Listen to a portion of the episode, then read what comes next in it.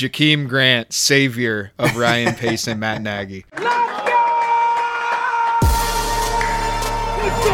What got you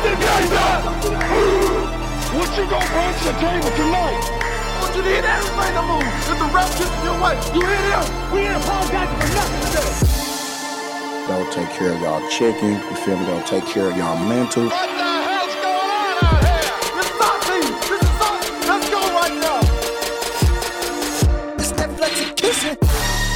Welcome into the Fantasy Flexecution Podcast. I am your host, Brett Pelshadi. With me now and always is my boy Kyle Settle. What's going on, man? What up, my dude? So, you had a little theory last week about rookie quarterbacks and kind of how they're playing right now and how we can kind of explain it away or kind of understand it a little bit better. I have an idea mm-hmm. of how mm-hmm. to kind of judge rookie quarterbacks while also still leaving some room for for growth and potential, you know, since their career is so short. So I want you to, to hear this, right? Okay. I am not really concerned about the stats. I'm not concerned about the type of throws um, he's he's being you know having success with or the ones that he's struggling with. I care about more the tendencies and the play demeanor. So I think ideally, which is going to sound funny, you want your rookie quarterback to play like Ryan Fitzpatrick. You want them to not Okay. be afraid.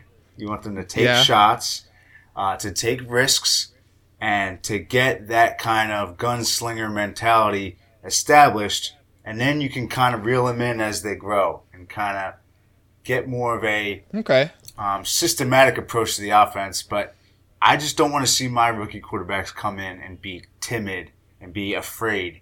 And they're still going to make mistakes. Like they're obviously not going to be perfect, but at least if they're kind of aggressive and they're really going after it, you can start to see where their tools really uh, work in your offense and try to isolate that and attack that more. So you must hate Justin Fields then, and the start that he's gotten off to, because he's pretty much doing everything opposite of. I mean, he did take some shots finally last week. Didn't see any of those obviously in his first start or when he came in on in relief. But I'm curious. So where where does Mac Jones fall on this spectrum? Because obviously the two quote unquote gunslingers of Trevor Lawrence and Zach Wilson, they're definitely not afraid to take shots right now. They've proven that. Uh, Fields opened it up a little bit more last week, but the guy who's looked the most pro ready in in Mac, oh McClorical, he hasn't taken many risks. He's been taking a lot of the dump downs, a lot of the short areas, a lot of the stuff that Bill is designing up for him. And where does he fall in that spectrum for you? I think that speaks to what he's good at, which is mm-hmm. playing within the structure of an offense. Those other guys, you draft those other guys to be better outside of structure. Mac Jones is more of a facilitator than he is a playmaker, and I think he's playing to his strengths. Now, obviously, you want him to be more aggressive, and I think as he gets more comfortable, he will. But in terms of what I already thought about him before he came in, he's living up, if not exceeding my expectations. So I think that's okay. I still don't think his ceiling is all that high as an NFL passer or even a fantasy passer, but he is doing kind of what I expected, but just at a higher level. So you have to be excited about him, in my opinion.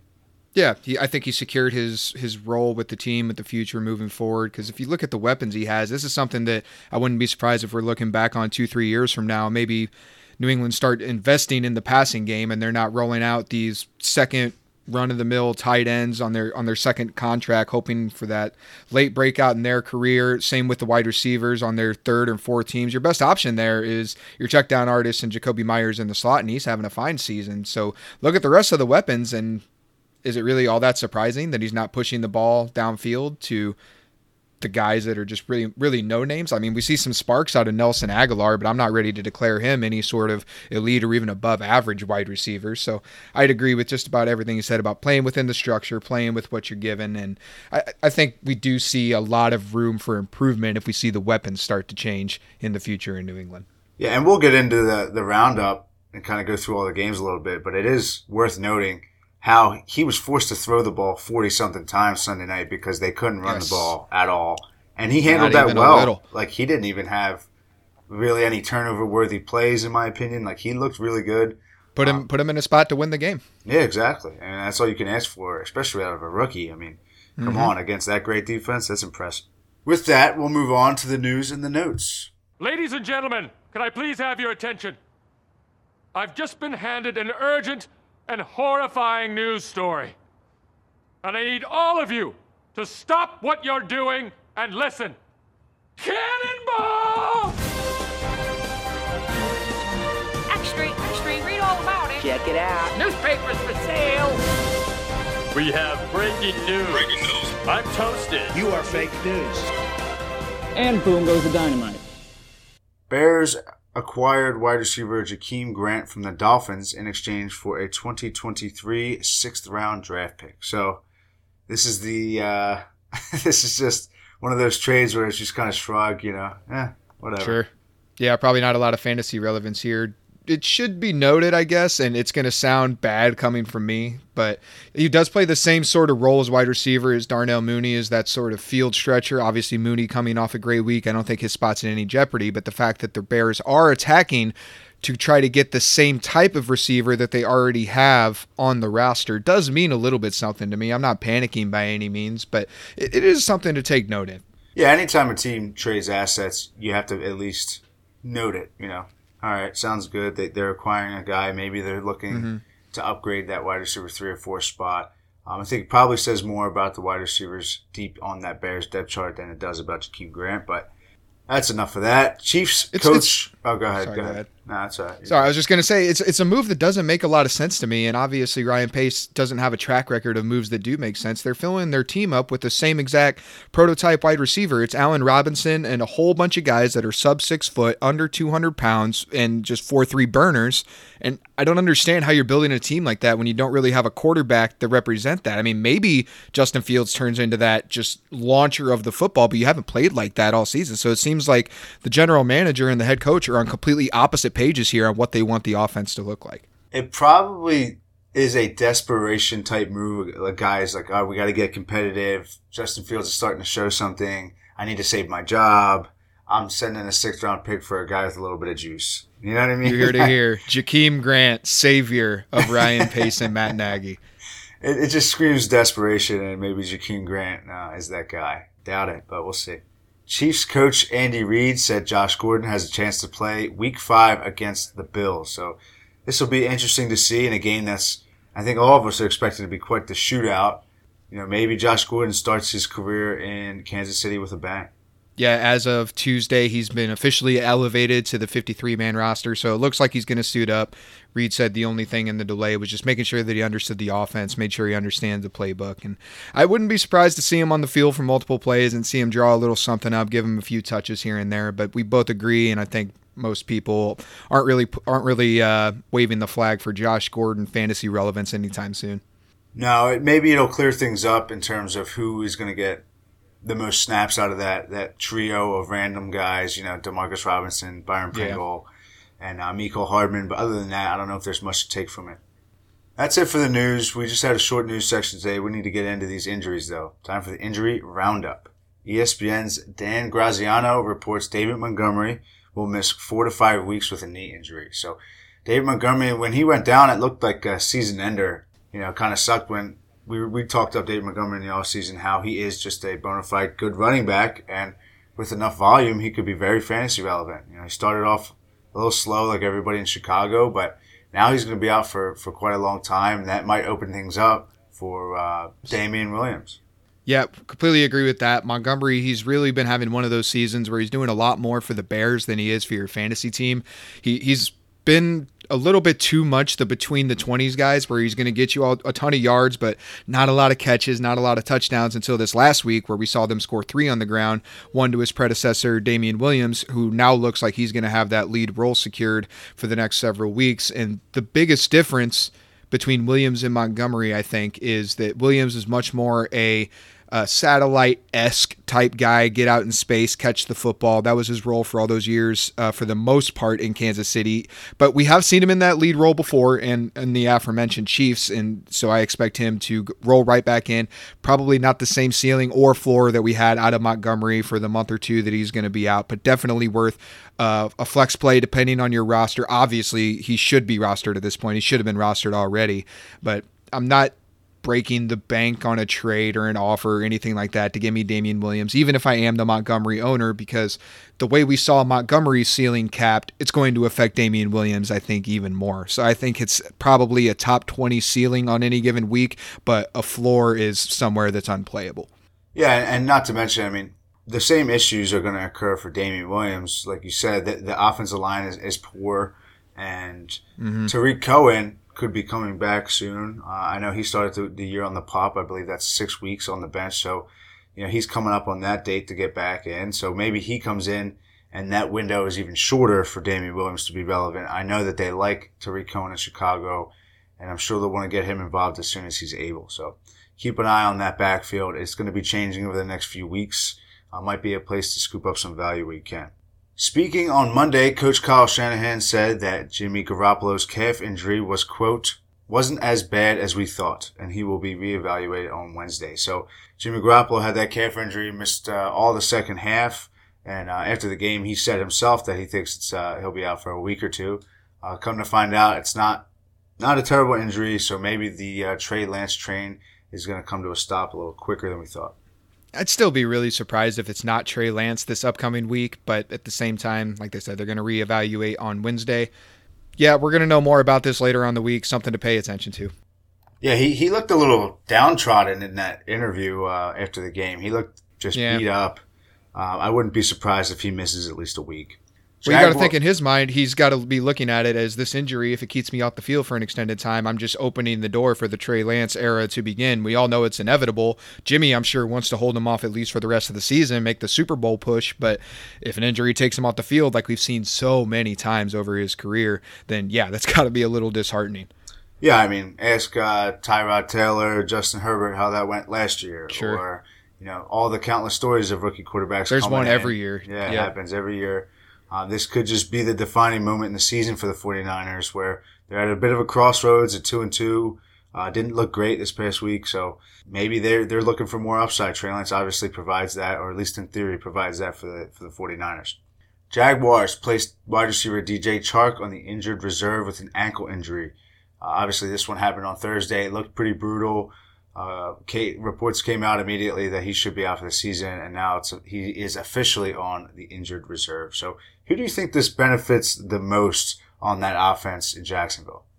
Yeah, easily Marvin Jones. I could say Shenault may get some more targets, but the thing is, they're completely different in the style of play as wide receiver. Shenault is much more a an, almost an H back than he is as a deep threat. Or at least that's the way he's been utilized so far. But I think it's it's definitely Marvin Jones just because he and Chark both play almost the exact same role. They're almost two Z receivers in the same offense who are just going to go out there and try to spread the field. And now instead of having to go week to week try to pick which one it's going to be, it looks like it's going to be Marvin Jones' role for the rest of the season for Lawrence, who leads the league in deep ball attempts. Yeah, I mean, if, if Urban Meyer could focus on getting Laviska Shenault into a role that actually suits him as opposed to like 20 year old blondes, then maybe we would uh, be in a better spot right now. But I think you're right. Marvin Jones gets the biggest bump here.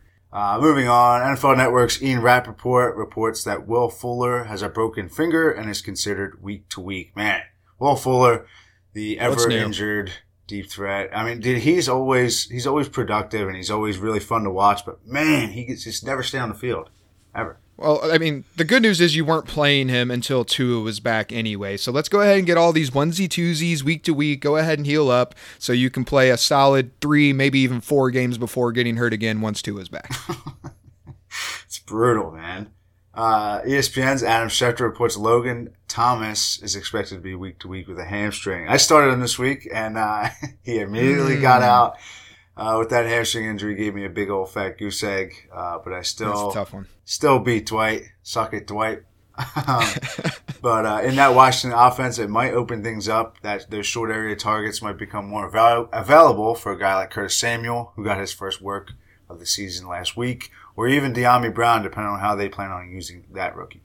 Yeah, the wide receivers may get some targets to open up. Ricky Seals Jones, the name to know for who's going to probably be his replacement at tight end. Very possible that he is out there on waivers, even in Dynasty, and I think he's definitely worth an ag, but absolutely temper your expectations. It seems like ever since Fitzpatrick went down, Heinicke has done nothing but look for Terry McLaurin over and over and over and over. And his sort of second check down was Logan Thomas. So maybe it's this the tight end being the young quarterback's best friends. Maybe it's just the the mind meld you have with that former quarterback. I don't expect Ricky Seals Jones to jump in and just immediately take off on that Logan Thomas role where he's a low end top 12 tight end on any given week, but is worth a stash, especially if your tight end is in ruins or you are the Logan Thomas owner. And we have to give uh, a shout out to J.D. McKissick. You know, he's been getting a ton of targets, kind of valuable targets too, out of the backfield. Maybe that increases as well. Hopefully, Antonio Gibson gets his due as a wide receiver as well. We know he can produce there, but it doesn't seem like they're too inclined to use him. Next up, Teddy Bridgewater is in the league's concussion protocol. He missed about half of last week's game against the Ravens. Mm-hmm. Drew Lock came in, did not look like the good version of Drew Lock um, that we saw for parts no. of the year last year and parts of his rookie year. Man, this offense is definitely capped without Teddy Bridgewater. Um, not that Teddy was a fantastic quarterback, but he was being what we were afraid that you know he couldn't provide uh, in the past, which is attacking downfield, uh, being more decisive, trying to advance the offense as opposed to being as conservative as we're used to with him. So without Teddy B, you have Drew Lock thrown to guys like Courtland Sutton, Courtland Sutton. Derbader. We've seen those two connect quite a bit, but man, I, I think this hurts almost everybody on that Denver offense. Yeah, up to and including Corduroy Sutherland. It's going to be a tough blow for everyone. But hey, credit where it's due. Teddy Bridgewater's been, like you said, a day and night different quarterback from what we've seen from him, uh, really dating back since pre-injury to Minnesota. He's been pushing the ball downfield, and it's been it's been a smaller sample size because obviously you have the Jeudy injury, you have the Hamler injury, you have Sutton really taking a couple of weeks to come back from his injury last season. It's just an offense that's been beaten up. So hopefully Teddy Bridgewater makes his way back out of the concussion protocol, and uh, it's still very possible he comes back as soon as this week, but I would say I'd probably expect to be without him. Make other plans in Superflex, and I doubt you were starting him in single quarterback. And in Cincinnati, the Bengals coach Zac Taylor called Joe Mixon day to day with an ankle sprain. So Joe Mixon has a spotted history with injuries, and here he sustained another one, quote unquote day to day. But man, an ankle sprain doesn't exactly sound too encouraging, at least for this week. Yeah, you saw it happen on Thursday night down in the fourth quarter. It kept him off the field for that last drive or two in the ball game there. And as a manager, it's something you always hate to see. Obviously, when you see the injury happening on game day, hopefully it's a low ankle sprain. Hopefully it's more minor. But we've seen those high ankle sprains; they could put you on the shelf for several months. So hopefully that won't be the case for Mixon. Another one where you can monitor his uh, practice reports throughout the throughout the week, see how many how much work he's getting in. If he doesn't get back to practice in at least a limited fashion by Friday, then you can expect to be without him. And this is one of those backfields where I'm really not interested in a handcuff. Perine, uh, Chris uh, Evans, guys to monitor, but I don't. I think they're going to split that one up too much in an offense or in a rushing game that really just doesn't have enough value unless you are that Joe Mixon superstar type player. So I'm leaving those guys where they are, and I'm very hesitant to start either one if I have to.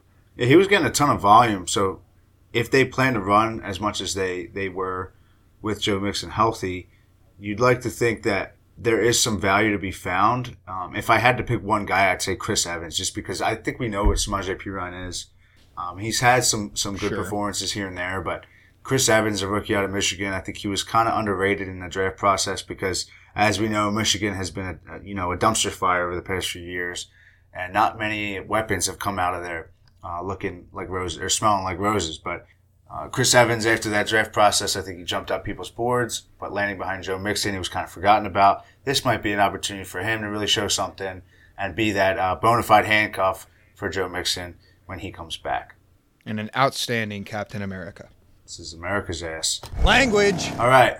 On to the week four recap. Wait a second. No one else is going to deal with the fact that Cap just said language? I know. I'm going to start us off. Tennessee went to New York, and the JETS Jets Jets Jets get their first win. Zach Wilson got to play his first average defense, and it was a really good day. I mean, he threw for mm-hmm. 297 and two with one pick. Wasn't exactly his fault, but you know, it's just another interception tacked on. Uh, this is an impressive stat to me. He's, he had 167 yards on passes, 20 yards or more down the field. That led the league in week four, so he is being aggressive, just like we talked about before. It's what you want to see. He went to Jamison Crowder and Corey Davis often in this one, and Corey Davis had a big day to boot 100 yards and a score in his first big game since week one. On Tennessee's side, uh, Ryan Tannehill had a respectable day considering he was missing his two top targets, but the offense will obviously look much different when those guys get back. It was the Derrick Henry show. He had 33 carries and another two catches, bringing his total to 13 creeping up on that career high total this year. Yeah, Tannehill falls to a career 5 and 19 in games where he has to attempt 40 or more passes. Not a good mark you want out of your quarterback there. But the other side, the Jets, their first win of the season in overtime, and their first win as a franchise following a shutout loss in over 10 years. Our boy Zach Wilson becomes the first Jets quarterback with two or more touchdown passes in each of his first four starts since Chad Pennington back in 2002. Deep cut. Over now to Eastern Pennsylvania, where the Philadelphia Eagles drop their third in a row now to the Kansas City Chiefs, 42 to 30, the final there. Andy Reid becomes the first ever NFL head coach to score 100 wins with multiple franchises. Outstanding job by the Grizzly veteran. Mahomes becomes the fourth quarterback in the Super Bowl era with three or more passing touchdowns in each of his first four games of the season. Clyde Edwards Helaire back to back 100 yard rushing games, the first Chief to do that since Kareem Hunt in his rookie season. And on the other side, Jalen Hurts, second quarterback ever with 30 or more rushing yards in each of his first eight career starts. Shoddy, can you name the other one? Lamar Jackson? Terrell Pryor. Nice Oh, guess. Yeah. Yeah, Big Red went into Philly and dominated his former team. Good for him. Uh, but anybody on your team, if they have a matchup against Kansas City, they're a good bet to fire. If the Eagles can, can score a lot of fantasy points against Kansas City, then anybody can. Uh, Jalen Hurts, obviously, quarterback one, and his wide receiver one finally had a big day. DeVonta Smith coming in for seven catches, 122 yards. Good to see. I think it's important to note Kenny Gainwell and Miles Sanders are essentially 1A, 1B at this point. We need to be you know, cautious of that, monitor that as the season goes. Unless Miles Sanders explodes and regains control of that offense, him and Kenny Gainwell will be splitting touches from here on out. Down in Dallas, the Cowboys keep rolling as they defeat the Carolina Panthers at home 36 to 28. Carolina is one of three teams to suffer their first loss this past week, but Sam Darnold had an up and, up and down day, saved by two more still uncharacteristic rushing touchdowns. Uh, don't get used to it. He's had five through four Dual games. Dual threat Darnold. Dual threat Darnold. He's had five rushing touchdowns in four games. That's most by any quarterback in that amount of games since 1950. So regression should be ringing. Right? DJ Moore, he's a stud in all caps. Robbie Anderson far out targeted Terrace Marshall in this one, so we need to pay attention to that. On the other side, Zeke, man, he's been playing great. He has had his highest rushing total this past week since week 10 of 2019. He's averaging 6.4 yards per rush over the past two weeks, and his offensive line have three of the top five highest graded offensive linemen in football, according to PFF. Yeah, another Dallas Cowboy coming off another great week is Dalton Schultz. He's had a better than 25% target share in back to back weeks for the Cowboys. On the other side, Chuba Hubbard, virtually the same touch percentage as CMC was getting early on the season, but this is what it equates to when you're not that difference making running back. Robbie Anderson, as you mentioned, out targets Terrace Marshall 11 to 3 in the game, but the Alpha is still DJ Moore, over a 30% target share on the season. Down to the Bayou, the home opener for the New Orleans Saints ends in a negative fashion. They lose to the New York Giants in overtime 27 to 21. Saquon Barkley, the game winning six yard touchdown run in overtime. Kadarius Toney, in a just beaten and battered receiver core, ends up with a 25% target share. And Daniel Jones, his second quarter interception was just his second pick in the last 10 games. Taysom Hill steals two rushing touchdowns on the ground. I'm sure Alvin Kamara shareholders love seeing that. Derrick Henry, at this point in the season, has more catches than Alvin Kamara. Wow, that's insane. John Ross is back, baby. Nah, I'm just kidding, but it was kind of funny to see. Honestly, the uh, the recipe for the win here, force feeding Saquon and Kenny Golladay worked out, and I think for fantasy purposes, you can kind of expect more volume going to these guys, as it was the only win they've had so far. It was on the back of those two guys. After throwing for 402 yards, Daniel Jones, the fourth highest rated passer according to PFF this year. Really impressive stuff from him.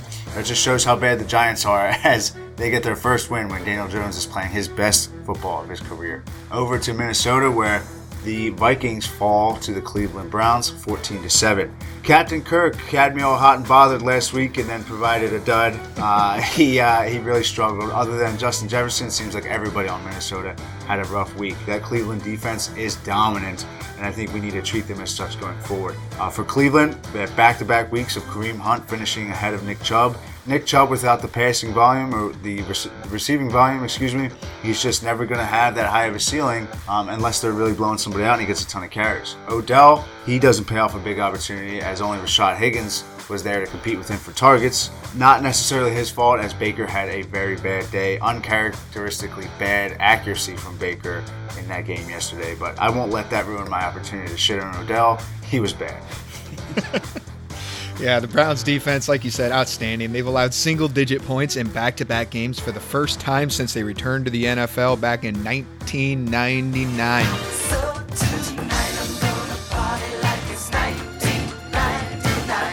Cleveland back to back 3 and 1 starts for the first time in over 25 years. Nick Chubb getting the same amount of work as he's gotten for the majority of his career, but it's just not turning into fantasy points. He's averaging about four points per game less than he did last season. And on the other side, the Vikings, Dalvin Cook, Adam Thielen combined for just 11 and a half PPR fantasy points. On now to the other NFC North teams, Chicago and Detroit. The Bears get the win 24 to 14. Matt Nagy gets his sixth win and seven tries against Detroit as the head coach of the Chicago Bears. So, hey, there's a silver lining. Matt Nagy does have success. It just takes the Detroit Lions. TJ Hockenson finishes outside the top 12 tight ends for the second week in a row.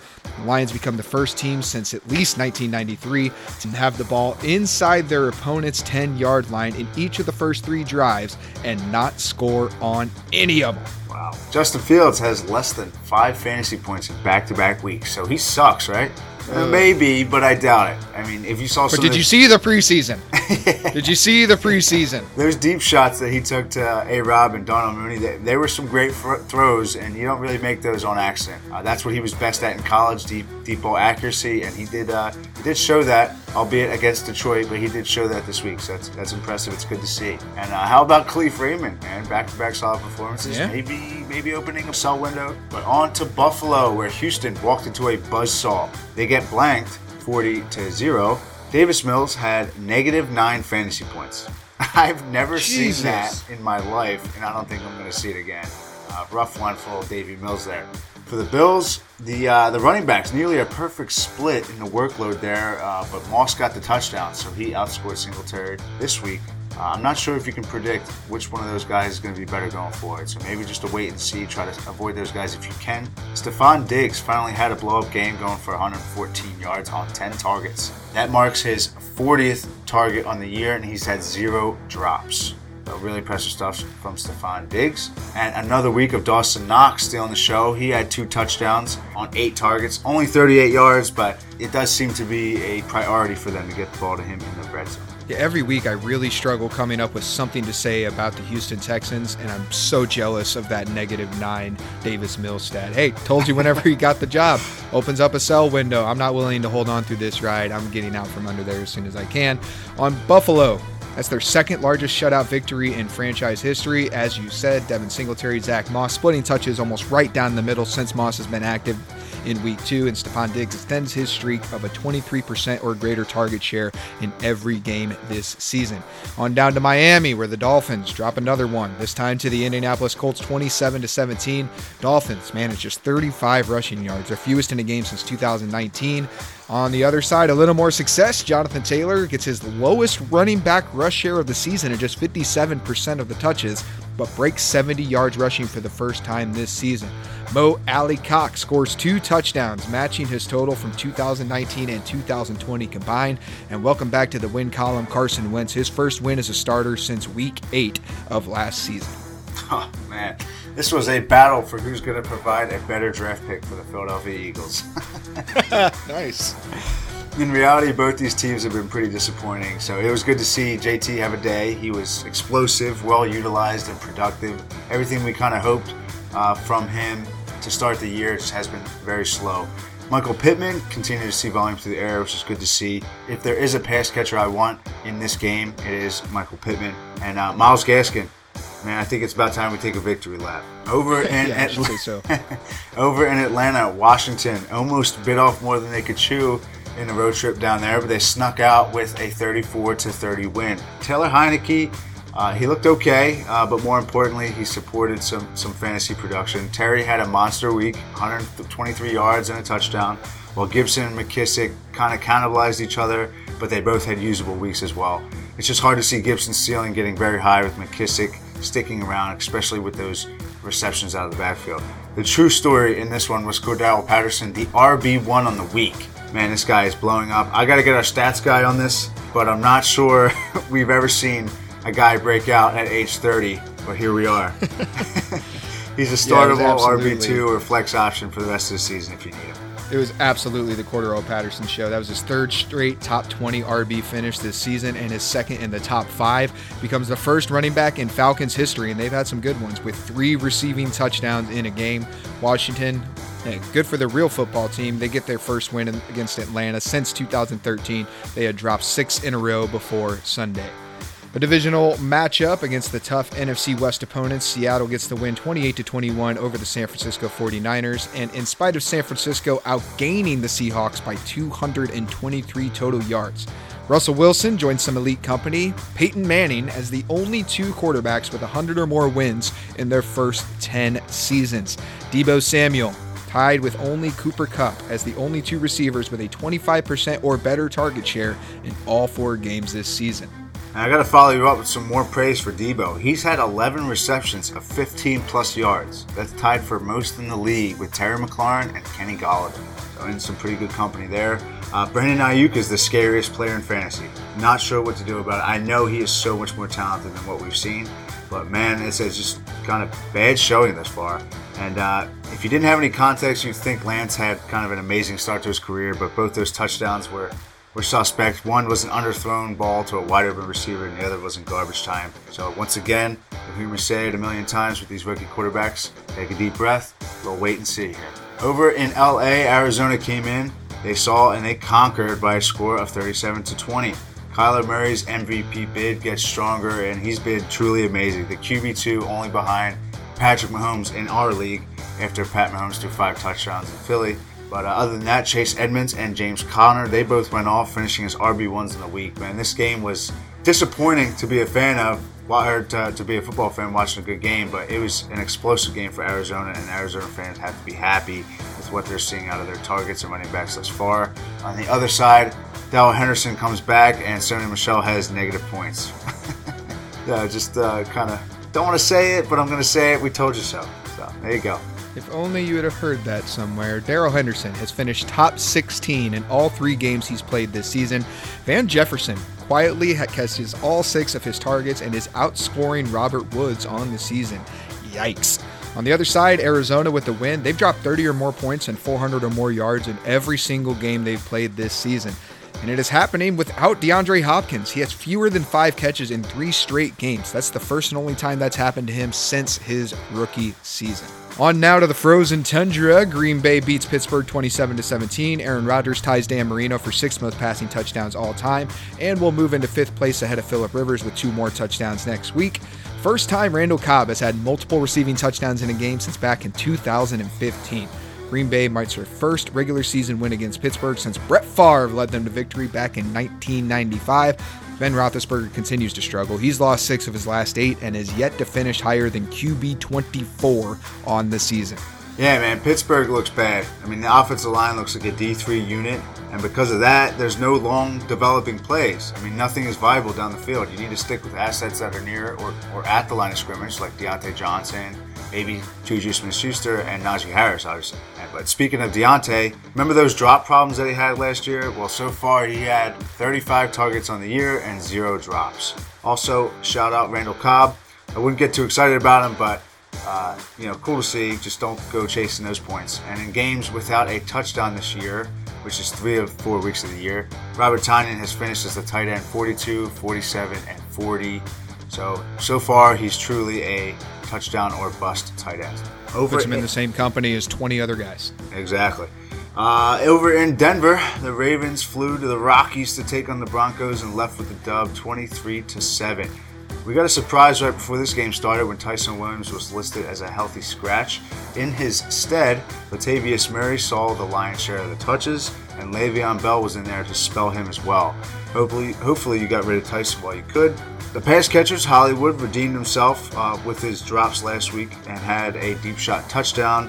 Very impressive catch. Uh, that connection seems to be strong so far this year between him and Lamar. He has finished as the wide receiver 19, 5, and 18 in games where he scores this year. Without a touchdown, he was the wide receiver 57. So that's kind of just the way it is when you're a deep threat. Teddy B was con- was concussed, so looks like we'll get Drew Lock for at least a week. Javonte Williams looks like the better back, and it's it's not really close.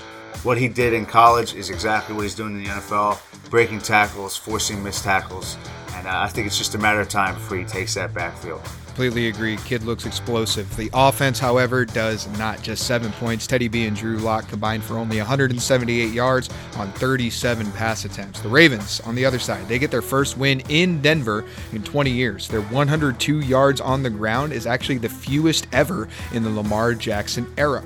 Latavius Murray gets a 78% touch share with Ty'Son Williams as that surprise healthy scratch. So maybe a silver lining, this becomes the Latavius Murray backfield. All right, and the highlight event of the week, the Tampa Bay Buccaneers in the return beat the New England Patriots 19 to 17. Tom Brady becomes the all-time passing leader and adds to his resume by defeating all 32 NFL teams. He's the fourth quarterback ever to do that. Quick shotty, name the other 3. Peyton Manning, Drew Brees, and shit. Look over my shoulder. Look over my shoulder. Brett Favre. There it is. Hey, the. Patriots. They dropped their first three home games for the first time since 1993. Yikes. New England finishes with negative one rushing yards, just the third team in the Super Bowl era to finish with a rushing total below zero. As your boy Aaron Rodgers recently said, how could you not be romantic about football? This is one of the better storylines you're going to hear in a single regular season game. What's not cool is that negative one rushing yard. Harris, man, that's rough.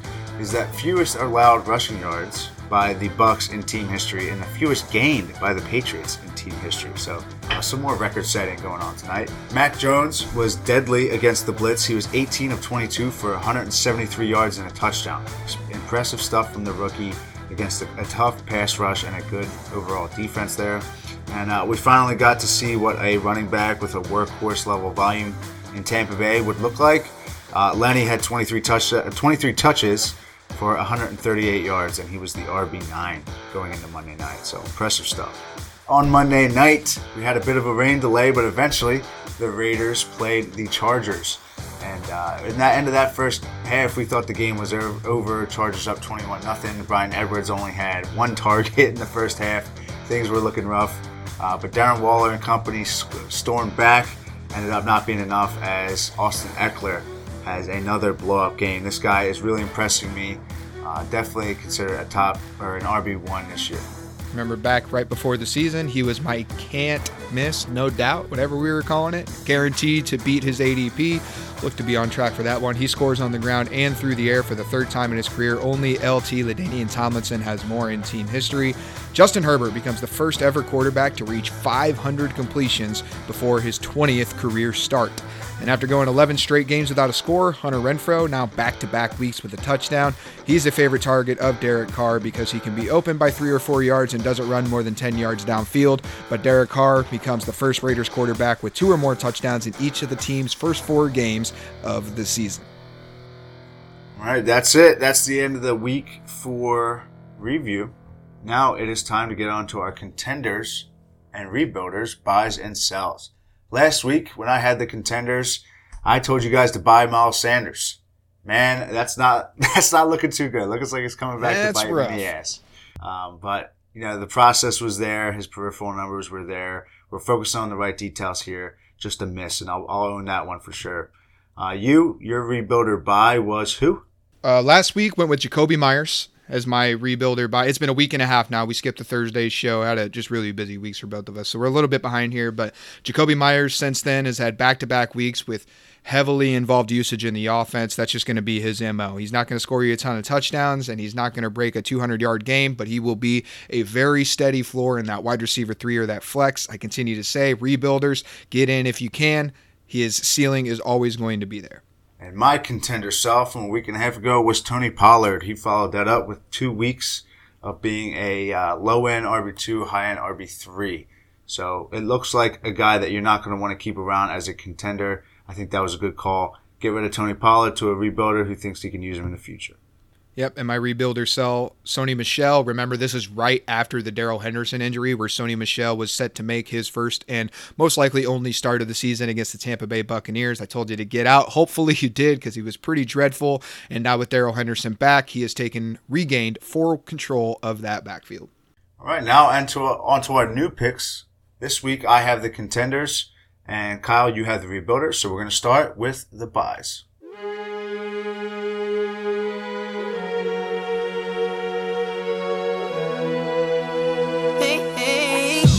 Bye, Felicia. Okay, I love you. Bye bye. Knock, knock. Who's there? Bye-bye. Well. Bye. All right, so if you're a contender, I suggest that you buy Robert Woods. So, Robert Woods, tough start to the year. So, through three games, he had 11 catches, 127 yards on just 19 targets. Uh, that had him at wide receiver 46, right? So, we have to squint through the blinding, blinding light that is Cooper Kupp to remember that Robert Woods is also a very good wide receiver and one of a lot of us were drafting before Kupp in the uh, draft process this past offseason. So why is he starting slow? Or why did he at least start slow for those first three weeks? Had a touchdown this past week. Well, actually, if you look at his career, that's that's pretty much on, on par with what he's done to start the year with the Rams for three of the past four years. In 2012 or 2020, excuse me, through three games, he had 13 catches for 182 yards, no touchdowns. In 2019, through three games, he had 13 catches, 143 yards, no touchdowns. In 2018, he had a really hot start to his year. And in 2017, through three games, he only had 10 catches and 169 yards. So you get the point. He, he has historically started slow. And I feel like we're kind of forgetting that because we're seeing such a massive start for Cooper Kupp. So remember, when we see trends with certain players, sometimes it's just, that's the way it is. And his career, he's always started fairly slow.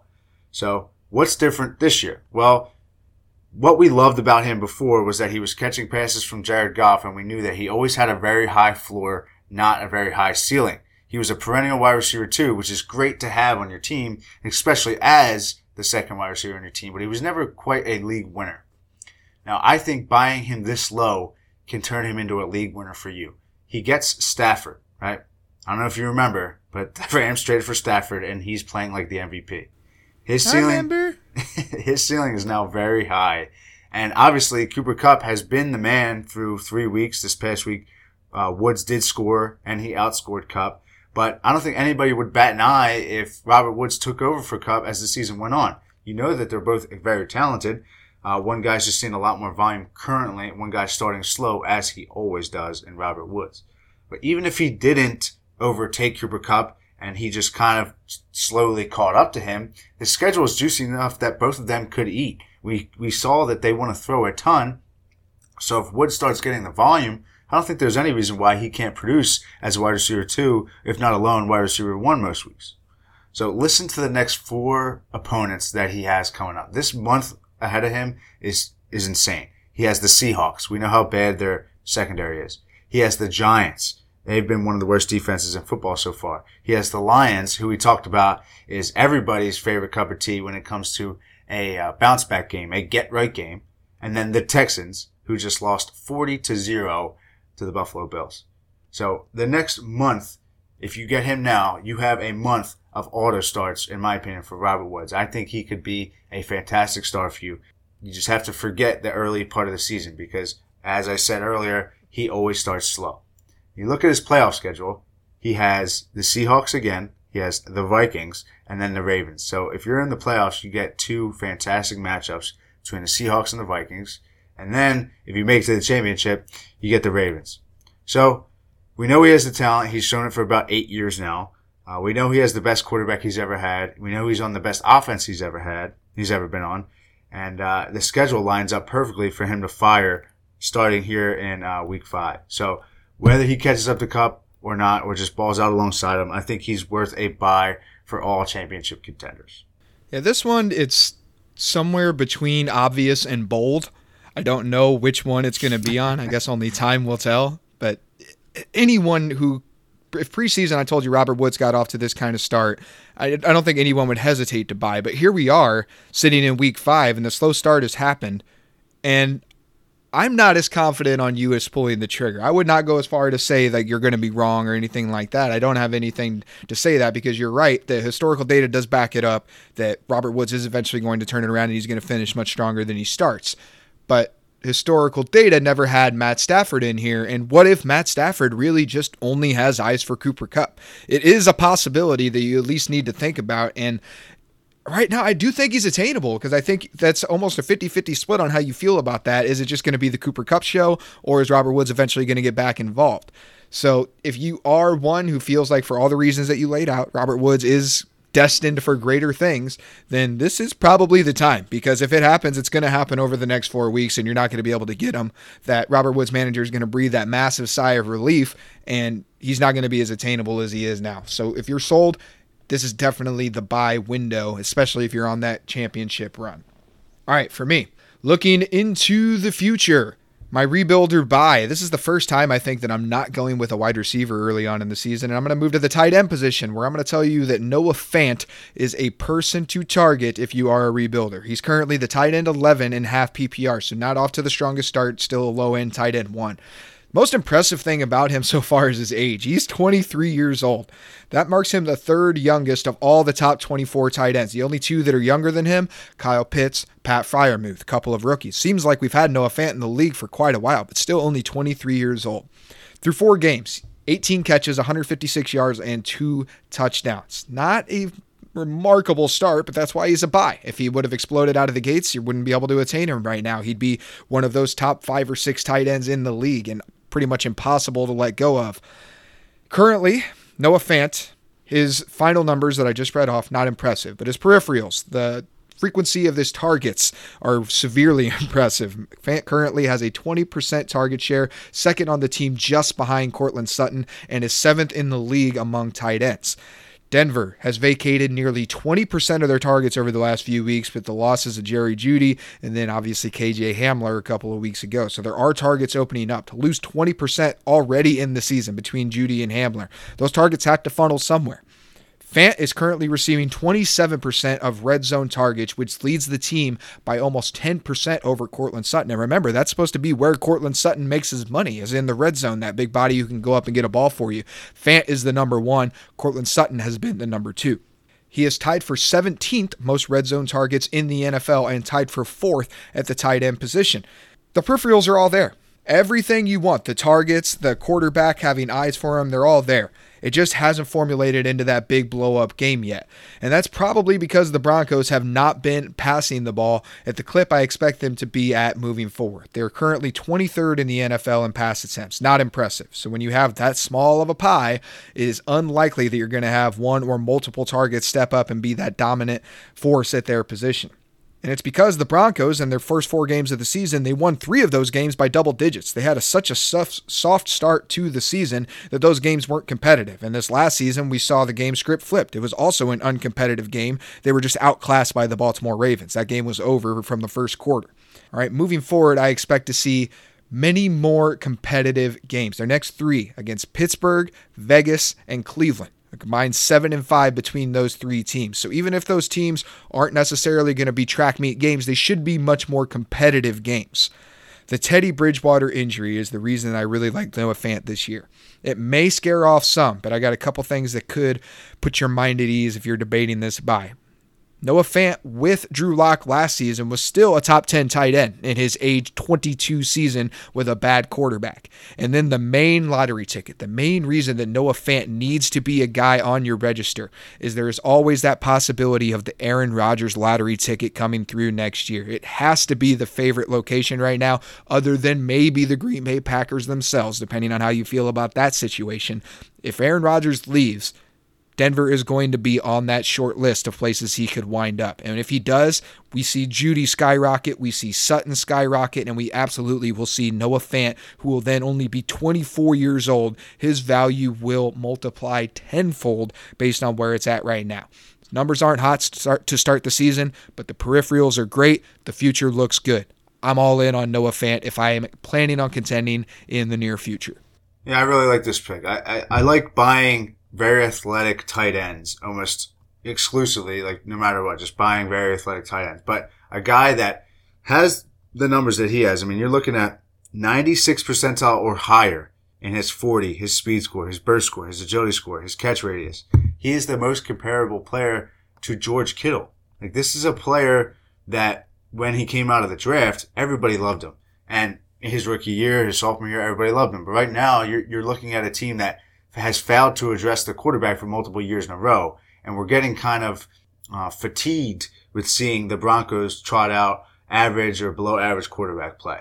Well, all it takes is Noah Fant getting an average or above average quarterback and a, uh, a scheme that utilizes him appropriately. And he is a top four tight end in fantasy.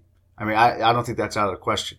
And Noah Fant has the ability to make it there on his own. Just needs a little help from, you know, some better quarterback play, which, like you said, if Aaron Rodgers comes into town, you know damn well he's getting that better quarterback play. It's a lot of the reasons that we talked about in the preseason that I specifically talked about why I was in on Courtland Sutton uh, even more than Jerry Jeudy, and I was definitely in the minority of that. Most of the community was going for Jeudy, and Jeudy was off to a very good start. And I did throw the contingency in there that if Bridgewater wins the job, then I'm going to like Jeudy more. Obviously, draft season that doesn't do a lot of help to you. You didn't know until I think preseason week three who the starter was going to be, but I think we always looked at the situation, or at least I did, as it was only going to be a year, maybe two, with either Lock or Bridgewater, so it didn't really matter. And then these pass catching weapons who are all still so young Noah Fant, 23 years old, Jerry Jeudy, uh, 22, 23 years old, Courtland Sutton, 25 years old. They're still going to be viable fantasy assets for whoever the next quarterback to come along is. And if you hit that lottery ticket in Aaron Rodgers, these all have the potential to be top 12 at their position. And Noah Fant, I think, like you said, could probably be a top five or six tight end in the league, moving himself into a similar style jump as we saw out of his draft classmate, TJ Hockenson, through the first few weeks of this season. Yeah, all those points and more. I think I think it's a great selection for sure. Uh, on to the contender and rebuilder cells. Sell. What? What are they selling? Chocolates. No, no, no, no. Take, just get it out of here. You can sell anything. Sell, sell, sell me this fucking pen right here. You can sell anything. Sell that. We all sell out every day. Might as well be on the winning team. Sell. So I have the contender sell for this week, and it is Joe Burrow. But I want to preface this by saying if you're in Superflex, I would try to avoid selling Joe Burrow. If you're in single quarterback, I think now is the perfect time to sell Joe Burrow. So he has been okay to start the year, but based on the public opinion, you you think he's an all pro, and I kind of want to take advantage of that. That's the whole premise of this right here. So to start the season, he's faced some really cupcake defenses, and he didn't exactly blow up against them. I mean, the Vikings to start the year, he went for 261 and two, pretty solid. The Bears, he threw for just 206 yards and two touchdowns. He also threw three interceptions against them. Uh, and the Steelers, when they were missing several impact starters, TJ Watt included, uh, he threw for just 172 yards, uh, three touchdowns, but he also threw another interception. So not great. Uh, and then the Jags he blew up against on Thursday night. So uh, not great, but what's more concerning is the philosophical shift of the Bengals offense so far. Um, when I called Joe Burrow a, a, no chancer in in that episode this off season, it was on the premise of poor efficiency and concerns uh, from him returning from injury. Um, but I was consider- concerned about the frequency that he'd throw the ball and the sheer volume that he'd see uh, would be enough to prove me wrong, right? And so far, it's it's been the opposite in the efficiency department and the volume department, but the injury rebound concerns have showed themselves. So he's been hyper efficient on very low volume. Uh, his touchdown rate is 9.3% so far in 2021. That went up from 3.2% last year. So that's a massive jump in touchdown uh, rate so far. Uh, the Bengals themselves went from 13th in the league in pace of play in 2020 all the way down to 30th in the league so far in 2021. So the sheer volume of passing attempts and plays that the offense is experiencing as a whole has gone down uh, a lot. Uh, and that touchdown rate, along with a low volume, screams regression in terms of his touchdown rate. So that's going to go down very soon. And then the injury concerns. He went from averaging 15 yards rushing a game to about three yards rushing a game so far this year. Not that that small amount of rushing yards is going to affect his fantasy floor ceiling so much. Um, but it's worth noting as a probable effect from the knee injury. So you know he's still experiencing some pain or some discomfort or some hesitancy with that knee injury. So let's move on to even his playoff schedule because we're contenders. We're looking towards the championship. His playoff schedule is tough. He sees Denver, Baltimore, and Kansas City in the playoffs, but you know Kansas City obviously great matchup. Those other two pretty tough if you're trying to make it through the playoffs. And his O line, they're outperforming or overperforming in my opinion. They were one of a bottom ten unit coming into the league, coming into the season this year. Um, I think they've gotten the combination of a really good schedule and uh, have definitely improved slightly. But all it takes is one tough matchup, and Joe Burrow's going to be running for his life again because that O line is they're paper tigers right now, in my opinion. They are not as good as what we've seen thus far, and I think that's going to regress as well. Last point I'll mention here is that he's throwing to a rookie who has been an absolute animal in Ja'Marr Chase. Now, I'm not saying Ja'Marr Chase doesn't deserve all the stats that he's accumulated thus far, and I love Ja'Marr Chase as a player, but what he's doing in terms of scoring touchdowns is is insane. You know, if he scored this many touchdowns if he scored touchdowns at this rate throughout the year, he would set the record for most touchdowns by a wide receiver. So I think you could see that coming down. And Joe Mixon, although he is seeing a, an injury right now, uh, he only had one touchdown in the first three weeks. And with all the work that he's seeing, I think he'll likely have more touchdowns as well.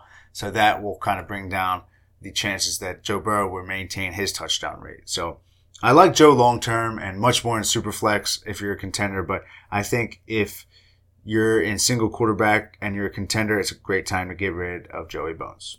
Yeah, talking about the offensive line, and I feel like it always comes up when you and I talk about Cincinnati because they've got to be the biggest whiff going for Ja'Marr Chase over Penei Sewell in the draft, and you and I like to bring that up. And I completely agree with the sentiment that they're overperforming right now. The last two weeks against Jacksonville, who just really doesn't have that many NFL caliber players on that defense, and then Pittsburgh, who has plenty of those players, but as you said, a lot of them were missing. I think they were down at, at least two I can think of defensive starters off the top of my head.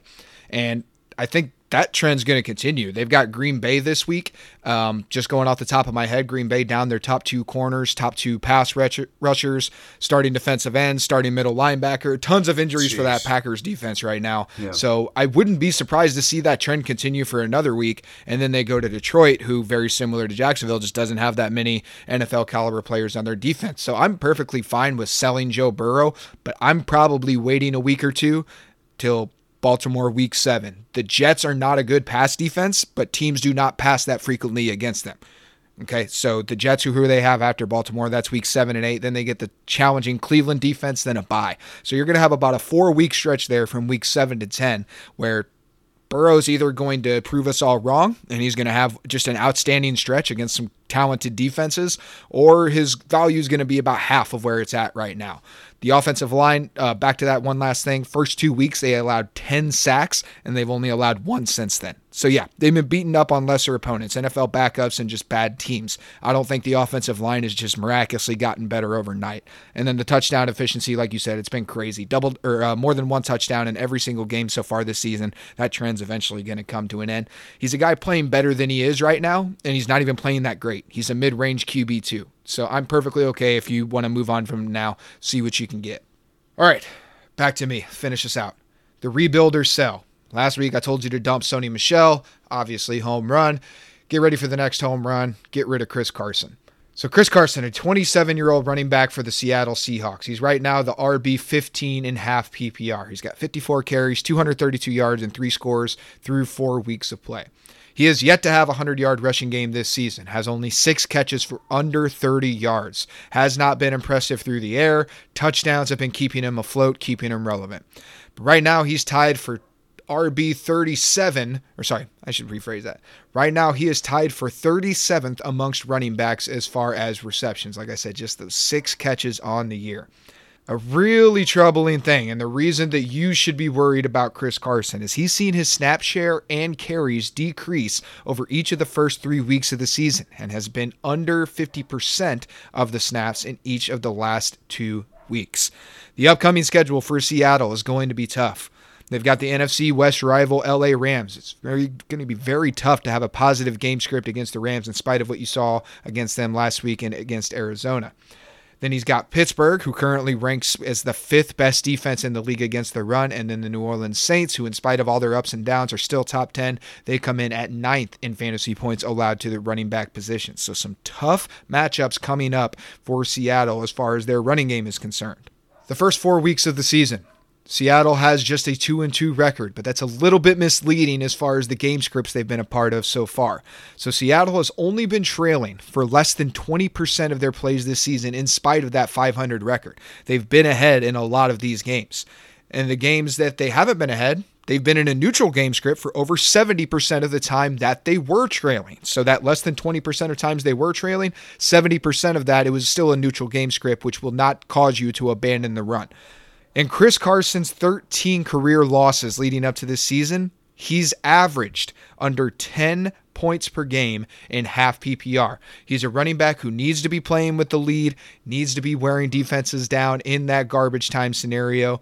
He's been lucky as far as the game scripts have gone early in the season, and it's not a trend that I see continuing. Long term effect. We're talking about rebuilders here. The Seattle Seahawks have a potential out on Chris Carson's contract after this season. If they decide to exercise that out, Chris Carson in the year 2022 is going to be a 28 year old free agent RB. Ask Le'Veon Bell what that circus is like. No one's going to be touching him. Right now, you can still get some value out of uh, Chris Carson to someone who's making that title push who needs that running back depth if they decide to exercise this out after this season and put him on the free agency market, you won't be able to give away Chris Carson. His value will be completely gone.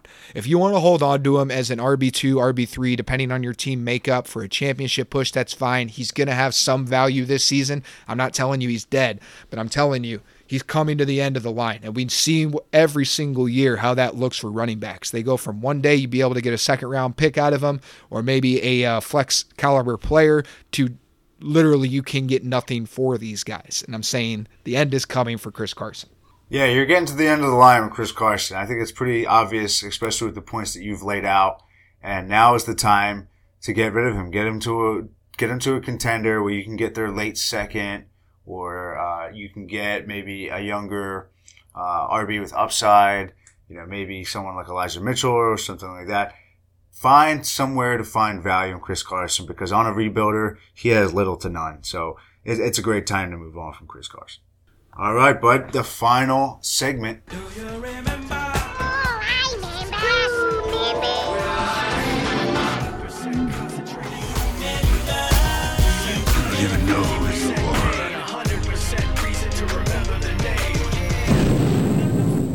So this isn't this isn't one that you're gonna ever forget but it's one that I just came to my head and I can't help but bring them up. Sometimes those are the best ones. Do you remember Mike Alstott? Oh, of course. Haven't uh, you done Mike Alstott already? No, I haven't. I swear you've done Mike Alstott. I swear we need I to have. start annotating these. I could. Oh, I thought you did. Maybe I just run across, across That, him a lot. that Yeah. doesn't even, even if I did, I mean, he's worth bringing up multiple times. Do you Mike do you have Mike Alstott like locked in your closet or something, I and you're had- sending me vague hints right now? Dude, I was a white, beefy fullback as a kid. Like, the, he was That's like fair. my hero. He was your role model, yeah. I had his Good jersey growing up. It was great. Was, was he the guy you? Uh, so you say that I picked my number actually based on. So I was, I considered myself hard hitting, but I mean maybe amongst fourteen year olds I was hard hitting, but I was a white safety, hard hitting, and then here's your hint: I wore forty seven. John Lynch, John Lynch, good call. You're, you're you're doing well on the guesses today. former teammate of Mike Alstott, John Lynch. Yeah, there you go. Yeah. It all comes full circle. Dude, even on Pro Football Reference, they uh, they they put A Train next to Mike Alstott's name. Is Pro Football Reference the one who just makes up creative nicknames for everyone that you've never heard of before? Like, I'm pretty sure they had, I'm going to look it up real quick, but they had one for Tom Brady that I had Oh, never heard before in my There is life. There's no Tom Brady nickname. It's just the GOAT or TB12. Like nobody. Yeah, I mean, you would think so. That's that's the ones we've all heard of. Let me, yeah. Um. So TB12, Tom, terrific, touchdown, Tom, go the Pharaoh, the, The Pharaoh. Pharaoh. You'll Comeback never hear kid. me reference Tom Brady as anything other than the Pharaoh from now on. the Pharaoh, comeback kid, or this one's just Sir. The last one they have is Sir, Sir, Sir. Sir Tom Brady. like he's TB12, knighted? Tom, terrific, touchdown, Tom, goat, the Pharaoh, comeback kid, or Sir. All right. Well, back back to the man at hand here, Mike Alstott, 6'1", 248. This is Gosh, beef. what an animal. Just a slab That's, of uh, beef. That's like almost exactly AJ Dillon, actually, off the top of my head. I had to look that up a couple weeks ago. that sounds. They look. I think they AJ look Dillon, identical. Yeah, I think Dillon is six foot two fifty, so right there. Of course, he played for ten years. I don't know if you could handle any more than ten years playing the way that he played.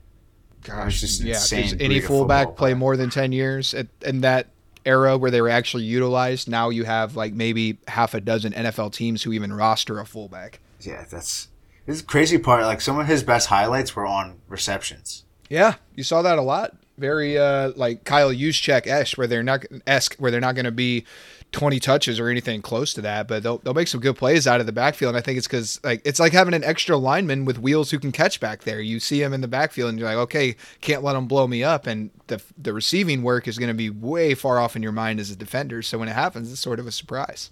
Dude, as a rookie, he had 65 catches on 81 targets. What? Yeah. Sixty five catches? 65 receptions on 81 targets. That's insane. What, what year was that? 1996. Gosh, you'd have been a PPR monster. Back there. I mean, this was. I think that's before PPR was invented, and it was still newspaper box scores. Call your commissioner for transaction type fantasy football. Yeah. But holy cow, sixty-five. That that would be like top ten amongst running backs even today. Good Yeah. for him. That's insane, right? That's nuts. I mean, he, he never came close to that again throughout his career, but that was his highest target and reception total in 1996. Man, they were playing ahead of their time. Yeah, good for them. All right, for more nuggets like that and late breaking news, make sure you follow us on Twitter at on Twitter on Twitter. Make sure you follow us on Twitter at FFlexecution for all the latest news. It will definitely get through our Twitter feed. If you want my spin on it, follow me at FF Master Debater. All right. Peace. Step